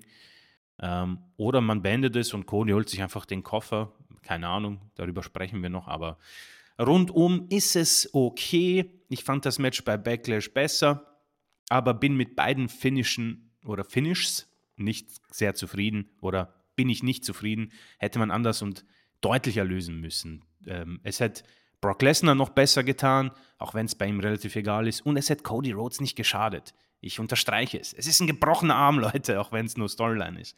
Deswegen, äh, okay, es ist Brock Lesnar und man weiß, was man bekommt. Mir gefällt es, bin großer Fanboy, muss ich sagen, und ich habe einfach Bock. Ich will den Woche für Woche sehen. Das schaffen sehr, sehr wenige. Also freue ich mich, dass er diesen Run jetzt noch hinlegt. Ja, sehr schön gesagt. Also, ich unterstütze deine Aussage. Als ich Brocks Entrance gesehen habe und kurz danach Cody, mein erster Gedanke war: „Bitte Brock, mach ihn fertig.“ Ja. Das das ist aber auch, äh, sage ich mal, äh, äh, eine subjektive Sichtweise, aber, ähm, das das denke ich tatsächlich immer. Also, bei diesem Match und bei dieser Fehde gibt es vieles, was richtig und konsequent ist ist, aber es gibt so viel, was ich fürchterlich finde. Und leider Gottes, äh, Cody-Fans bitte weghören, was ich fürchterlich finde, hat alles mit der Personalie Cody zu tun. Wirklich alles. Aber auch das Gute hat mit der Personalie Cody zu tun. Fange ich mal mit dem Guten an. Cody wird jetzt erstmal von Reigns weggehalten. Das muss auch so sein, wenn du wieder ein Big-Time-Match für Mania im nächsten Jahr inszenieren willst, musst du das Kunststück fertig bringen Cody von Reigns wegzuhalten und ihn trotzdem heiß zu, heiß zu halten. Das geht eben nur mit einer Fehde mit dem äh, größten Star der Liga jenseits Roman und das ist nun mal Brock. So, das heißt, äh, dieser Ausgangspunkt ist schon mal richtig. Wenn du, man hätte vielleicht noch Cody und äh, Brock ein paar Monate zusammen agieren lassen können, sei es als Tech-Team oder was auch immer, hättest du noch ein paar mehr äh, Wochen rausgeschunden, aber man hat es jetzt so gemacht. Okay, ist ja in Ordnung. Das ist also okay, dass du Cody auf höchstem Level weiter in eine Fehde steckst. Und es ist auch okay, dass Brock hier gewinnt. Denn wenn du die Fehde weitermachen willst, darfst du Cody hier nicht gewinnen lassen. Dann, dann, dann gibt es keinen Grund mehr für ein weiteres Match. Also gewinnt Brock. Jetzt wird es aber schwierig. Äh, und ab jetzt kommt vieles, was mich nervt. Das Ganze hat wirklich schon Hulk Hogan-Booking-Momente langsam. Das ist äh, out of this world. So wurde nicht mal Roman Reigns damals gebuckt, als man uns versucht hat, ihn 2014 bis 2017 aufs Auge zu drücken. Das ist, das ist wirklich ein Hulk Hogan-Style, dass du da mit gebrochenem Arm ankommst. Also mal, im Kimura hat Brock äh, noch jedem den Arm gebrochen, in Anführungszeichen, Storyline-technisch. Und äh, als das passierte, wusste ich, ein Bluterguss in der Zelle oder im im Steel Cage, das reicht Cody jetzt nicht mehr. Cody wird jetzt mit gebrochenen Arm antreten, künftig auch noch mit einem gebrochenen Bein. Und dann wird er da auf einem Bein rumhüpfen und versuchen, Brock einzurollen oder sowas. Äh, Brocks Reaktion war die einzig richtige. Er hat Cody von Anfang an ausgelacht, als er im Ring war. Äh, aber dann wurde es langsam etwas peinlich, denn Cody hat mit diesem Arm äh, Brock tatsächlich Paroli bieten können. Nicht nur Paroli bieten können, sondern äh, er hat ihn äh, an die Grenzen einer Niederlage in Anführungszeichen. Also so wirklich nah dran war Brock nicht, aber er hat Brock in, in Probleme gebracht. Und naja, so weit weg war Brock auch nicht. Er hat gefühlt 100 Crossroads äh, geschluckt. Ich glaube, drei Stück waren es safe, die er eingesteckt hat. Also, das ist schon recht. Ich glaube, Cody hat alle Finishes durchgebracht. Er hat den Mhm. Disaster Kick durchgebracht, den Crossroads und äh, den, den, den, den, Cutter hat er auch noch. Äh, wobei der Cutter ist, glaube ich, ein Signature. Oder ist auch, nee, ist auch ein Finisher, oder? Ich weiß es gar nicht. Ist auch Wumpe. Ähm, das war mir alles too much. Dass man das äh, äh, dadurch erklärt hat, dass Cody jetzt äh, Kryptonit-Armschiene hatte oder aus Titan oder was das auch immer war, macht es nicht besser. Denn äh, so eine Match-Ansetzung darf es eigentlich nicht geben. Entweder ist der Arm gebrochen, dann darf er nicht ran, oder er kriegt diese Schiene, dann hat er einen Vorteil, darf er auch nicht ran. Also egal, wir sind bei WWE und da darf man solche Sachen auch nicht hinterfragen. Es ist im Professional Wrestling so. Natürlich hat Cody eben über diese Schiene dann auch äh, den Weg ins Match gefunden. Das ist dann ja ein Stück weit auch irgendwo konsequent. Aber mir war das einfach zu viel. Äh, dann hat Brock ihn wieder in den Kimura genommen, wo mein erster Gedanke war: „Alter, warum nimmst du ihn denn in den Kimura, wenn er doch diese Titanschiene hat? Das bringt ja gleich mal gar nichts.“ Aber wenn man sieht, wie Brock ihn ansetzt, passt es vielleicht auch, dass das dann doch böse wehtut. Dass Cody in diesem Kimura-Lock mit gebrochenem Arm überhaupt, äh, eine Sekunde durchhält, ist natürlich ein Witz. Aber Superhelden spüren keine Schmerzen. Und das Abgefuckteste war, dass Cody natürlich nicht tappt, ja? Ähm, tappen ist was für Loser und deswegen muss Cody aufgeben. Er darf er aufgeben auf gar keinen Fall. Er muss das Bewusstsein verlieren.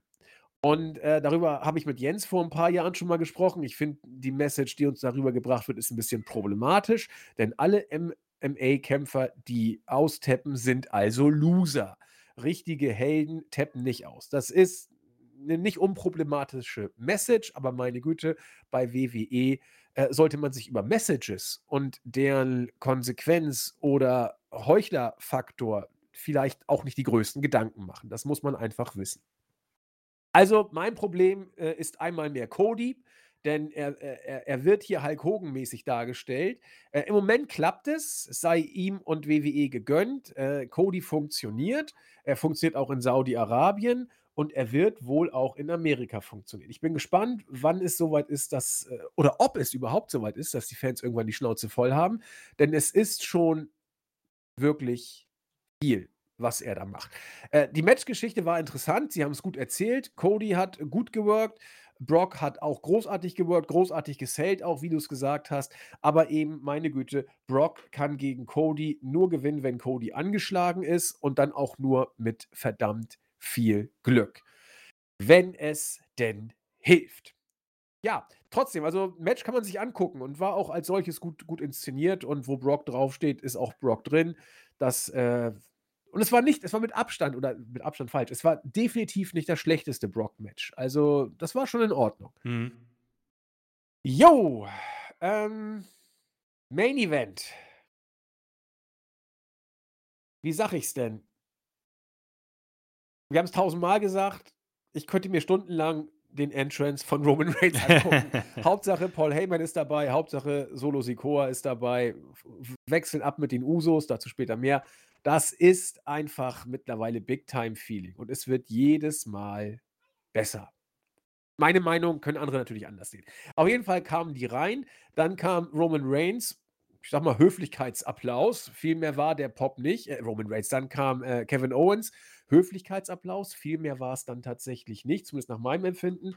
Und dann Sami Zayn im weißen Outfit. Also, jetzt ich bin, wie gesagt, nicht so Experte in Sachen Religion, insbesondere nicht in der Religion aus, äh, entsprechenden, ähm, Kreisen.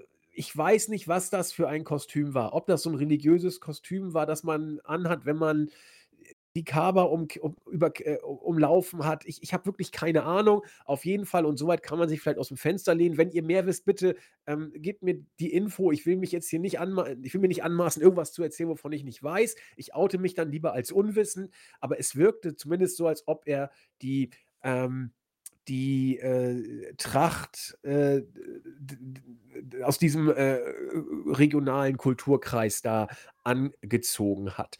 Äh, wie auch immer, der Pop war sehr groß für Sammy. Er hat sich dann auch nicht nehmen lassen, nachdem Paul Heyman, äh, Solo und Roman angekündigt hat, sich selbst das Mikro zu nehmen und in der, äh, Landessprache zum Volk zu sprechen. Die Reaktionen waren positiv, sie waren nicht überragend, aber sie waren sehr positiv und hat sich dann quasi mit Kevin Owens selbst angekündigt, so weit in Ordnung.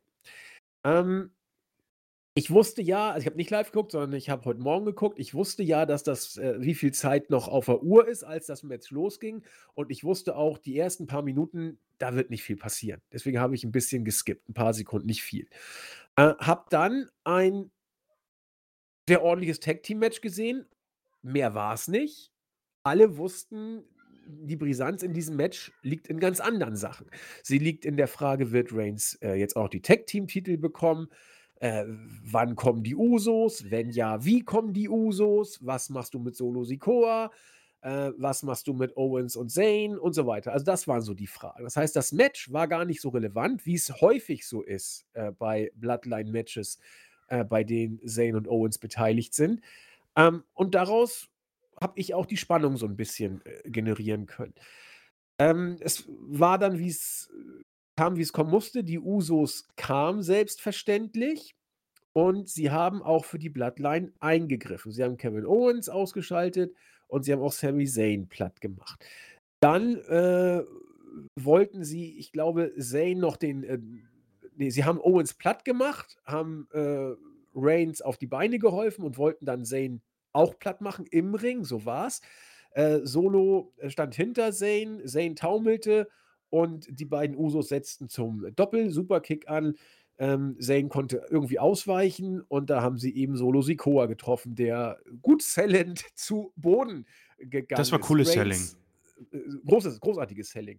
Reigns hat das gesehen, hat nur gesehen, wie der Superkick kam, war arg erbost, hat erst Jimmy aus äh, weggeschubst, äh, dann Jay, der ihn versucht hat zu beruhigen, hat nicht so ganz funktioniert. Und während des Disputs zwischen Jay und Roman kam Jimmy out of nowhere und hat Reigns einen Superkick verpasst. Die Halle fand das total gut. Äh, Jay war verstört, irritiert, erschüttert, hat mit Jimmy gesprochen und Jimmy sagte: „Ich habe das getan, was du vor 2,5 Jahren hättest tun müssen“ und, äh, also Bezug zum Anfang der Storyline, wo Jay ja gegen Reigns die Fehde hatte. Äh, und dann hat Jimmy dem guten Reigns noch einen Superkick verpasst, als dieser grade erst wieder zur Besinnung kam. Jay war völlig hin und hergerissen, hat sich aber dann von Jimmy aus dem Ring führen lassen und das konnten dann, äh, Kevin Owens und Sami Zayn nutzen. Zuerst gab es die, äh, Pop-Up Powerbomb von, äh von, äh, Kevin gegen Solo und dann de ne, es war 'n Stunner, Entschuldigung. Den Stunner gegen Solo und dann den Helluva-Kick von Zayn gegen Solo und der Three Count ging durch. Die Halle war schon vorher fertig, weil kein Referee da war. Der war nach 'm Ref-Bump ja irgendwie weg. Der musste dann noch irgendwie schnell reingeslidet kam äh, kommen und hat dann mit etwas Verspätung den Three Count dann durchgeschickt. Ähm, Owens und Zayn gewinnen also. Das war für mich nicht zwingend so, aber die Wahrscheinlichkeit war schon da, denn Hintergrund ist ja, wenn du Cody von Reigns fernhältst, musst du Cody irgendwie beschäftigen. Das wird jetzt mit Brock gemacht. Wenn du Reigns von Cody fernhältst, musst du Reigns irgendwie beschäftigen und das machst du entweder mit Übergangsgegnern oder du machst es, äh, in der Bloodline selbst. Man hat sich jetzt für den zweiten Weg entschieden.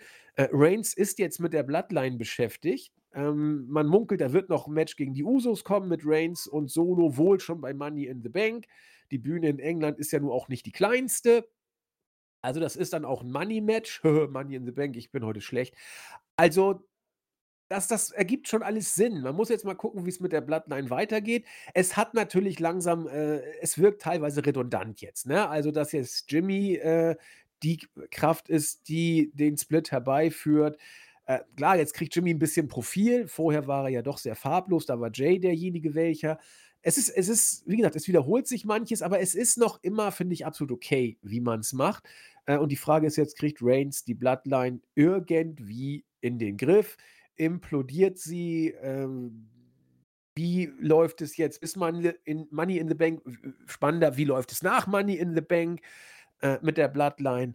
Ähm, du hast ja noch 'n Weg zu gehen bis WrestleMania und, äh, da ist man jetzt mitten in der Übergangs-Storyline, Cody gegen Brock und, äh, Reigns gegen seine eigene Bloodline. Ähm, kann man alles schlechter machen. Also, ich finde es immer noch richtig gut. Äh, achtet mal nach dem Match drauf, als, ähm, Zayn und Owens da im Ring standen, so 'n bisschen wie wie die ja, bestellt und nicht abgeholten Deppen mit den Gürteln in der Hand, guckten aus dem Ring runter auf Reigns, der grade sich zurückzog mit Heyman und Sikoa. Achtet nur auf Heymans Gesichtsausdruck. Es ist Mhm. es ist Gold. Er sieht aus wie ein kleine kleines beleidigtes Kind, das jetzt traurig ist, weil, äh, er nicht das Spielzeug bekommen hat, das er wollte. Auch 'n bisschen schuldbewusst trottet er hinter Reigns hinterher. Also, Heyman, ich weiß nicht solche Leute werden so oft nicht geboren. Also, er mag menschlich mag man über ihn denken, was man will. Ich kenne ihn auch nicht, aber was der Mann, äh, im Ring für Facial Expressions raushaut, ist großartig. Also, es war 'n Storyline-Match, es war 'n gutes Storyline-Match. Es gab den Feel-Good-Moment für die Crowd. Äh, man ist gespannt, wie's weitergeht. Äh, für mich war das 'n würdiger Main-Event. Alles gut. Ähm, es wäre wohl auch 'n bisschen zu viel gewesen, Reigns jetzt die Titel zu geben. Man hätte es natürlich auch so machen können, dass du dann Reigns erst mal als Tag-Team, äh, durch die Gegend laufen lässt mit Solo und so die Zeit füllst. Man macht es jetzt mit der Bloodline-Story. Ich finde es, wie gesagt, in Ordnung. Äh, gutes Ende für einen doch eher sonst nicht so tollen Pay-per-View. Äh, und jetzt bin ich mal auf Chris gespannt. Ja, ein, äh, überaus interessantes Match zum Analysieren. Ähm, was mir aufgefallen ist, das war für mich hatte es hat mir eines gezeigt, ich es könnte sein, dass wir hier bei Night of Champions in Saudi-Arabien, äh, alle 4 Protagonisten oder vielleicht sogar alle, ich nehme sie alle, Paul Heyman und die Usos, vielleicht haben wir sie hier alle in ihrer absoluten Peak und Ja. Prime gesehen. Für niemanden von ihnen, glaube ich, wird's größer als das gehen. Und da spreche ich direkt auf Kevin Owens und Sami Zayn. Ich habe sie so gern und sie haben vielleicht 'n bisschen zu viel Kritik bekommen in diesem Podcast, aber, ähm, eine kleine Wiedergeburt kam gab es in diesem Pay-per-View für mich. Du hast dieses Backstage-Segment angesprochen, wo Kevin Owens mal wieder Leidenschaft hat aufblitzen lassen und es hat geholfen. Natürlich auch diese ganze Geschichte mit Sami Zayn und den Fans, der ist hier over. Also, der ist hier 'n Star. Diese diese Reaktion hat er in Amerika nicht mehr bekommen. Wie und warum und weshalb, das das mag ich jetzt auch nicht irgendwie mehr analysieren. Ich bin leider äh, da werde ich auch mich als Unwissender hier präsentieren. Keine Ahnung, was es mit dieser Robe oder der Tracht auf sich hat und, äh, warum auf einmal Kevin Owens, äh, hier dabei ist. Bei Sami war's mei einfach der Grund, dass er nicht durfte. Äh, bei Owens war's tatsächlich einfach Meinung und, äh, kein Bock drauf. Aber das ist 'ne ganz andere Geschichte. Ähm, ich komme zurück auf diese Prime. Für mich haben sie hier alle auf allerhöchstem Niveau reagiert. Für Owens und Zayn wird's nicht mehr weiter nach oben gehen. Und deswegen hätte ich hier einen Titelwechsel eigentlich befürwortet. Denn dann hättest du Roman und Solo als Tag Team Champions und die Usos turnen dann also, sind geturnt und wollen sie herausfordern und so kannst du diese Titel dann noch den Usos wiedergeben. Die Bloodline ist dann getrennt. Owens und Zayn machen wieder ihr Solo-Ding, denn was machen sie jetzt als Tag Team Champions, ja? Äh, das ist hier ist jetzt vorbei. Was was willst du denn noch machen? Sie haben ihr Ziel erfüllt. Sie haben die Bloodline quasi jetzt aufgespalten. Und das ist für sie das Schlimmste, was passieren kann. Größer als das wird's für sie also nicht gehen. Für Solo befürchte ich auch 'n bisschen. Äh, er war in diesem Match auch 'n bisschen 'ne Randfigür für Figür Figur. Äh, das Selling fantastisch, auch von Roman, dieser 2. Superkick, wie er dann aus'm Ring rollt, fantastisch. Ähm, hat man richtig gut gelöst. Das Match an sich ist für mich eigentlich so 'ne Kopie des Main Events bei WrestleMania zwischen Owens und Zayn und den Usos. Also, vollkommen in Ordnung. Es wird wohl auch das beste Match des Abends gewesen sein. Viele können das dann ausmachen mit Rollins und Styles. Ähm, für mich ist aber hier der Storyline-Aspekt einfach nochmal der, der überwiegt. Ähm, ich habe mich ein bisschen zurückerinnert gefühlt, denn es hat, ein, es hat sich abgekühlt, gehe ich auch mit, aber aufgrund von dem Backstage-Segment und auch der Reaktion für Sammy, ähm, als auch die Spannungen dann im Ring und dann der Turn von Jimmy, hat mich ein bisschen wieder zurückerinnert gefühlt an die Prime dieser Story und das hat man ganz gut gelöst. Ich sehe es ähnlich wie du, es sind so man kann argumentieren, dass es äh, sich ein bisschen zu sehr streckt und man ein, und ein bisschen an, an diesem Pfad verliert. Also es bröckelt ein bisschen und ich hätte, glaube ich, auch kein Problem, wenn man das Ganze dann jetzt bald dann beendet, ob bei Money in the Bank oder bei SummerSlam. Ähm, es ist und bleibt für mich die beste Storyline aller Zeiten. Da habe ich mich auch irgendwie damit jetzt ähm, abgefunden. Ähm, es ist einfach die Länge und der Zeitraum und auch wie die Protagonisten hier agiert haben, Jay für mich auch, der ist dadurch ein Star geworden eigentlich. Ähm, Paul Heyman hast du schon angesprochen, eine Figur, die es hat geben müssen. Ohne ihn wäre diese Story nicht so gut. Ähm, er trägt sie oftmals auch alleine, wenn Roman nicht da ist und das ist ähm, Hut ab, fantastisch. Ähm, eine Koryphäe für das, was er macht, wird es auch so nie wieder geben, sage ich. Und dann sind wir eben jetzt da mit Kevin Owens und Sami Zayn als Tag Team Champions und einer aufgesplitteten Bloodline. Äh, ich bin gespannt, wie es weitergeht, aber ich spüre schon, und da komme ich auf meinen Anfangsmonolog zurück, dass wir jetzt die Prime in diesen 26 Minuten, die Peak, erlebt haben. Ab hier, glaube ich, geht es bergab. Und wie sie das machen, weiß ich nicht, aber es wirkt so, als könnte man nicht mehr an die Hochzeiten herankommen. Ähm, um vielleicht auch ein bisschen auf die Kritik von anderen einzugehen, ich verstehe auch jetzt ein bisschen die Kritik an Roman Reigns Matches, denn es sind so viele Rev-Bumps. Ich glaube, das ist jetzt der dritte oder vierte in Folge. Müsste man vielleicht ein bisschen anders lösen. Ähm, gefällt mir nicht ganz, dass man immer die Rev-Bumps benutzt, aber gut. Sei es drum.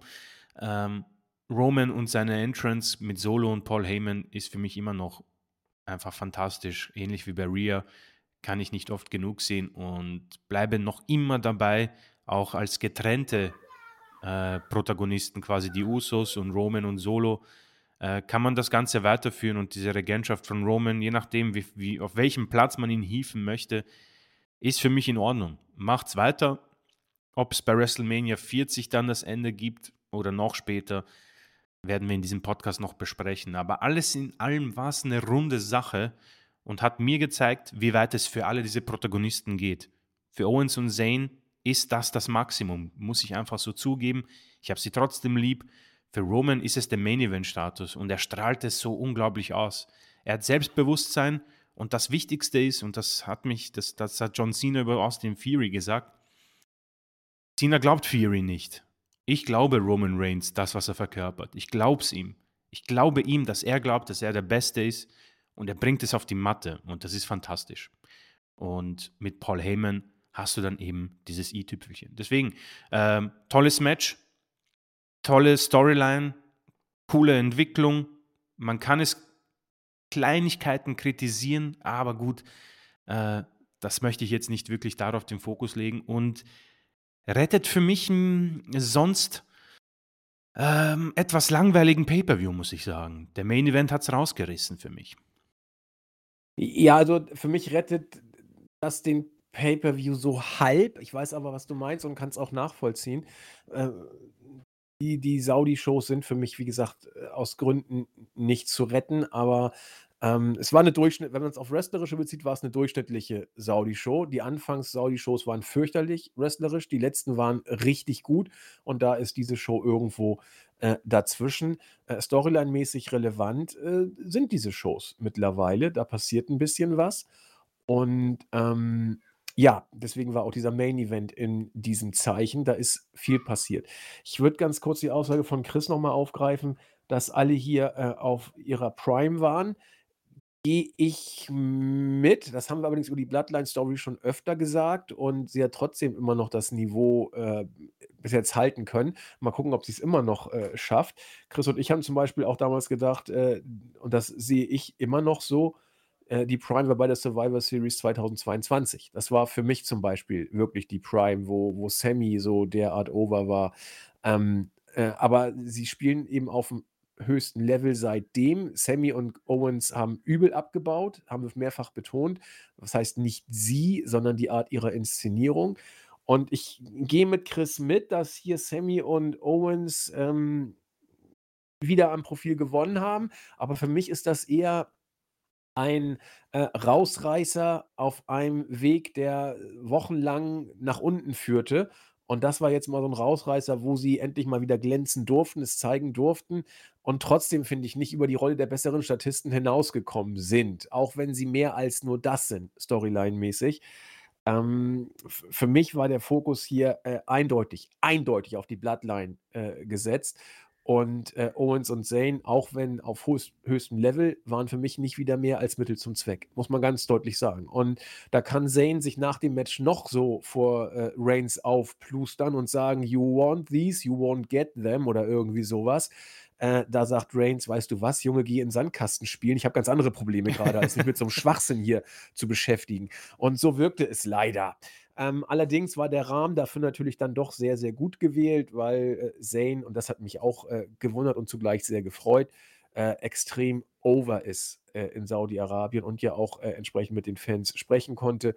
Wie gesagt, politisch und, äh, religiös, halten Chris und ich da jetzt, uns zurück. Also, religiös sowieso, da sagen wir gar nichts zu. Das mag jeder für sich selbst entscheiden, seine, Religion oder Nicht-Religion.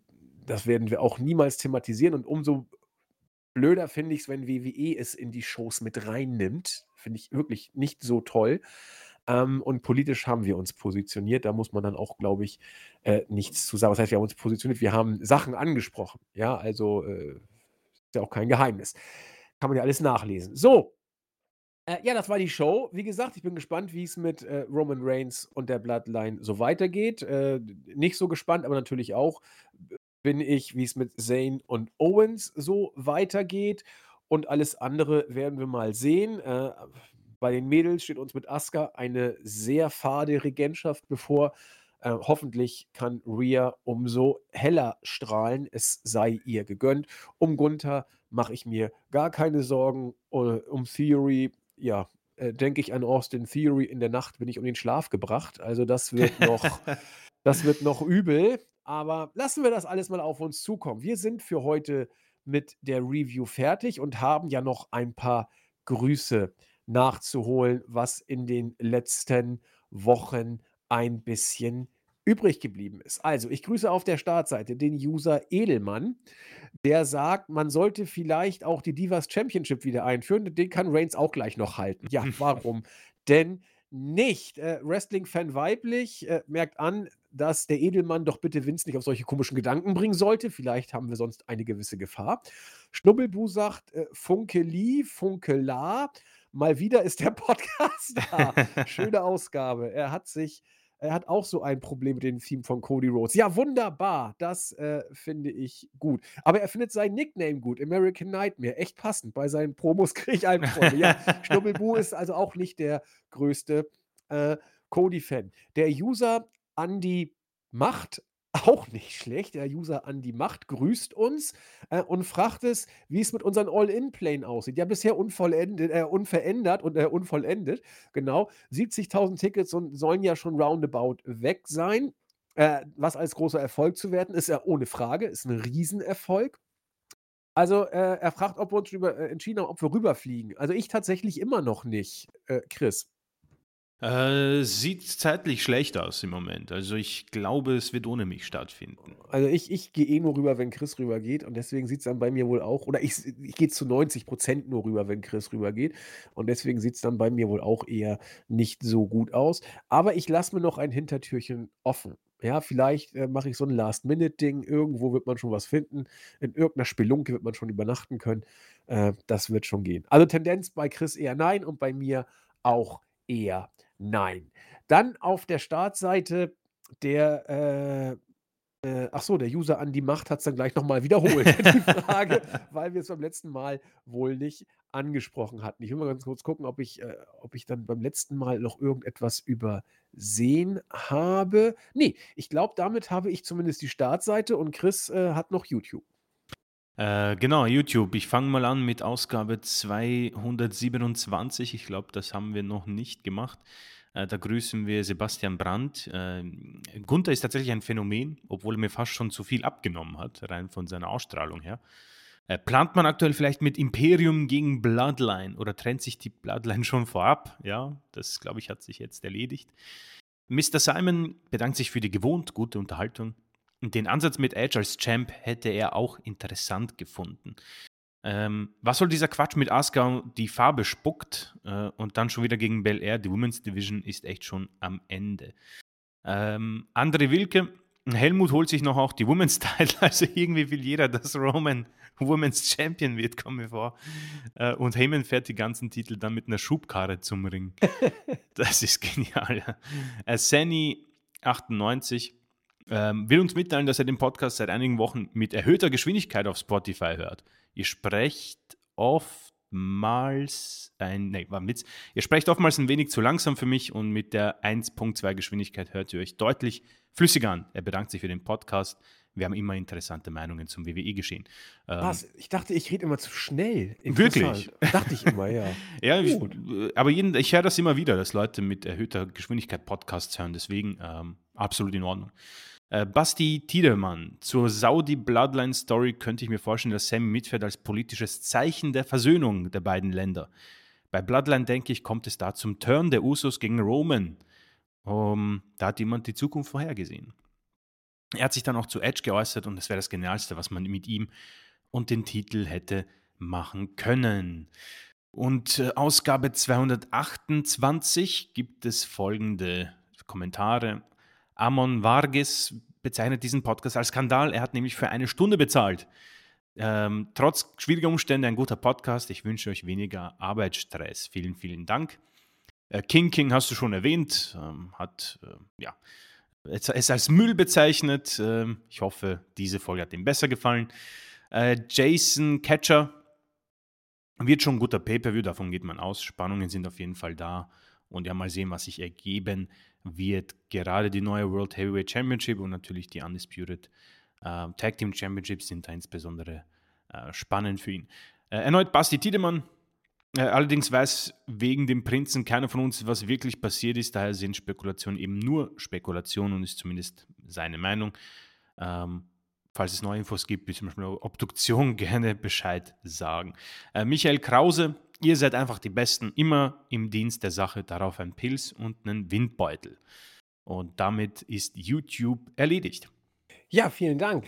Ja, vielleicht äh, King King ist ja ein Doppelking vielleicht kommt er aus dem Königreich Saudi-Arabien. Also da, da, da, dann muss er ja das doof finden. Ja, vielleicht. Wir, wir wissen es nicht genau.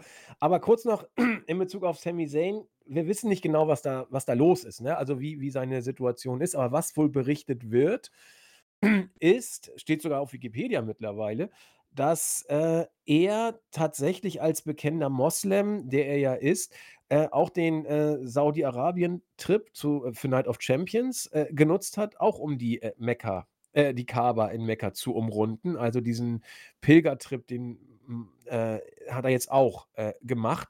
Insofern hat er hier wohl auch dann berufliches mit, mit Privatem verbunden, was natürlich immer eine Motivation ist, die äh, die eben eine ist und die man nachvollziehen kann. Aber äh, Näheres wissen wir natürlich auch nicht und inwiefern dann sein, äh, seine weiße Tracht da mit in Relation steht, da hört es dann bei mir tatsächlich auf. Aber vielleicht kann uns das äh, jemand erklären, die oder der sich damit äh, besser auskennt. Ja, wir sind damit am Ende angekommen, haben einen interessanten Pay-per-View mal wieder gehabt und es gibt immer wieder viel zu äh, philosophieren und zu berichten. Wir sind damit durch. Ähm, hoffen, dass der Podcast jetzt am Sonntag irgendwie abends kommt. So hat es uns der Markus zumindest angedeutet, dass das gehen könnte. Und dann lassen wir ihn mal äh, ein, zwei Tage online. Und äh, ja, wenn alles glatt geht, Chris, äh, machen wir dann Donnerstag wieder den Wochenrückblick bei Raw, oder? Auf jeden Fall, ja. Äh, bin gespannt, wie es weitergeht. Wir haben äh, World Heavyweight Champion. Seth hat schon angedroht, dass er bei Raw äh, dabei sein wird. Und ja, vielleicht werden wir schon den ersten Herausforderer für ihn finden.